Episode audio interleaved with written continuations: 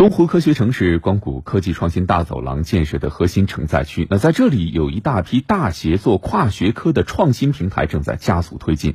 目前呢，武汉国家级人类遗传资源样本库大楼计划今年上半年启用，高端生物医学成像设施拟于六月份交付验收。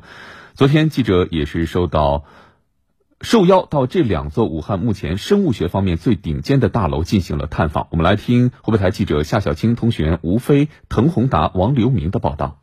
位于光谷生物城的武汉国家级人类遗传资源样本库，是中华人民共和国人类遗传资源管理条例颁布施行后，国内首家通过保藏行政许可的第三方样本库。武汉生物样本库有限公司总经理助理杨忠正介绍，武汉国家级人类遗传资源样本库建筑面积一万平方米，一期建成后将实现一千五百万管样本保藏和三十 PB 样本相关信息私有云存储及配套计算能力。目前样样本库大楼已进入装修收尾阶段。样本库建成以后，将集聚大量的人类遗传资源，将为生物技术的创新。为生物医药的研发、诊疗技术的提高，为人民生命健康提供源头的一个支撑。在高新大道和森林大道间的群英路上，华中科技大学国际医学中心已出现雏形。记者看到，四百多亩中心园区内五层楼的高端生物医学成像设施正在进行外部平整，内部装修进入收尾阶段。武汉光电国家研究中心副主任教授朱丹介绍，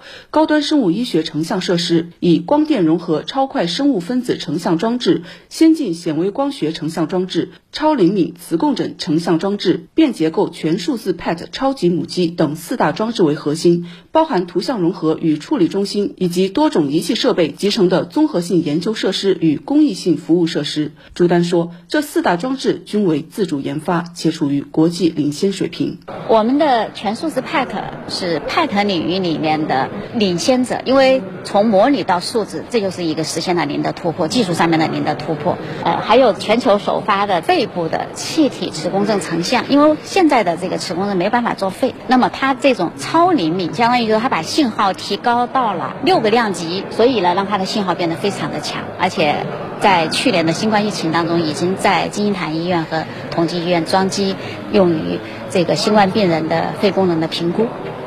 这个就在临床，所以我们这里四大装置呢，所有的技术都是我们自主研发的技术。对，癌症是人类面临的重大生命安全问题，放疗这一传统的治疗手段有着多种局限性。未来，在华中科技大学国际医学中心的医学质子加速器研究与应用大楼里，将诞生新的选择。华中科技大学机械学院教授兼质子放疗中心主任邓建春介绍，该中心的核心目标就是研发出质子放疗的成套高端医疗装备，打破国外垄断，满足老百姓的看病需求。和传统的这个项目不一样，它就不仅仅是把装备研发起来，而且要把这个医院运行起来、建立起来，而作为一个产业来推广。目标就是这个，就是说，第一可以作为一个临床推广；第二，展开后期的，比如生物学效应的研究啊、模拟环境啊、辐射环境，做一些技术性和应用上的研究。华中科技大学副校长、国际医学中心建设指挥部指挥长谢孝林介绍，华中科技大学国际医学中心的建设及医学研究、装备研究、材料研究等于一体，